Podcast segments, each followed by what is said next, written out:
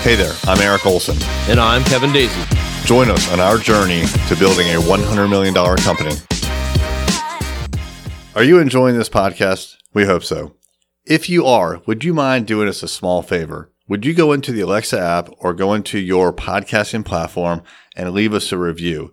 It'll help us spread the word to other entrepreneurs and business owners about what we're teaching and what we're doing here, and can get more people involved in the community. As a sign of our gratitude, we will be sending out business books to randomly selected reviewers. So please, if you would, during the month of May, give us a review. Thanks. Hey everybody, it's Eric J. Olson. When I was in China, I was at an entrepreneurial conference, and the keynote speaker put up a slide that was a chart. Now imagine this chart going from left to right, and as you go across to the right, this line is going up and to the right. Now, what this chart represented was how companies will incrementally innovate over time. So over time, they will get a little bit better and a little bit better and a little bit better, and that's why the chart goes up and to the right. What he also drew on there was what the customer needs.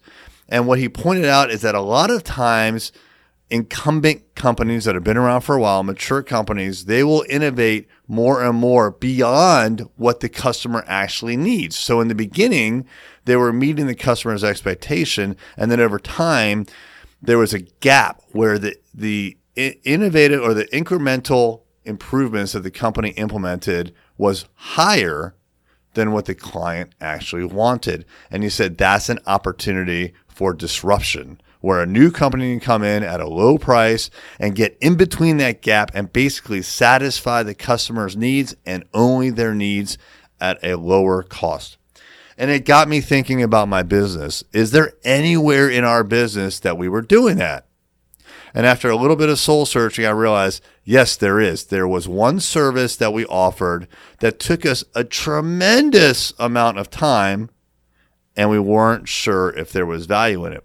Here's what the service was. When you put a phone number in an ad, whether it's online or offline, it can be the number that rings into your business, or it can be a third-party number. And when someone calls that number, it gets tracked in a database and it gets recorded. Well, we were using call tracking and recording, and then we had our staff listen to those phone calls to see if each of those phone calls was a lead or not. So it was either someone calling that number saying they wanted our client service, or it was someone calling that number trying to do something else, like sell them a service, but basically it wasn't a lead. We then took that information and we calculated the return on investment based on the verified leads. So we thought verified leads was a big deal, but it took us a lot of time and a lot of money in the service that we were using and in our labor. And what I wanted to do is find out, had we over-innovated? The only way that I could find out was to actually ask our clients. So we sent out an email and we said, hey, we think that this service that we're providing that takes us a lot of time that we could be putting into something else is not valuable to you. What do you think? Is this a valuable service?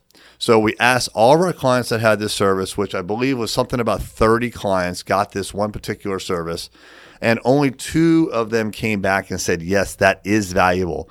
The rest of them either said no or didn't even respond. They didn't care.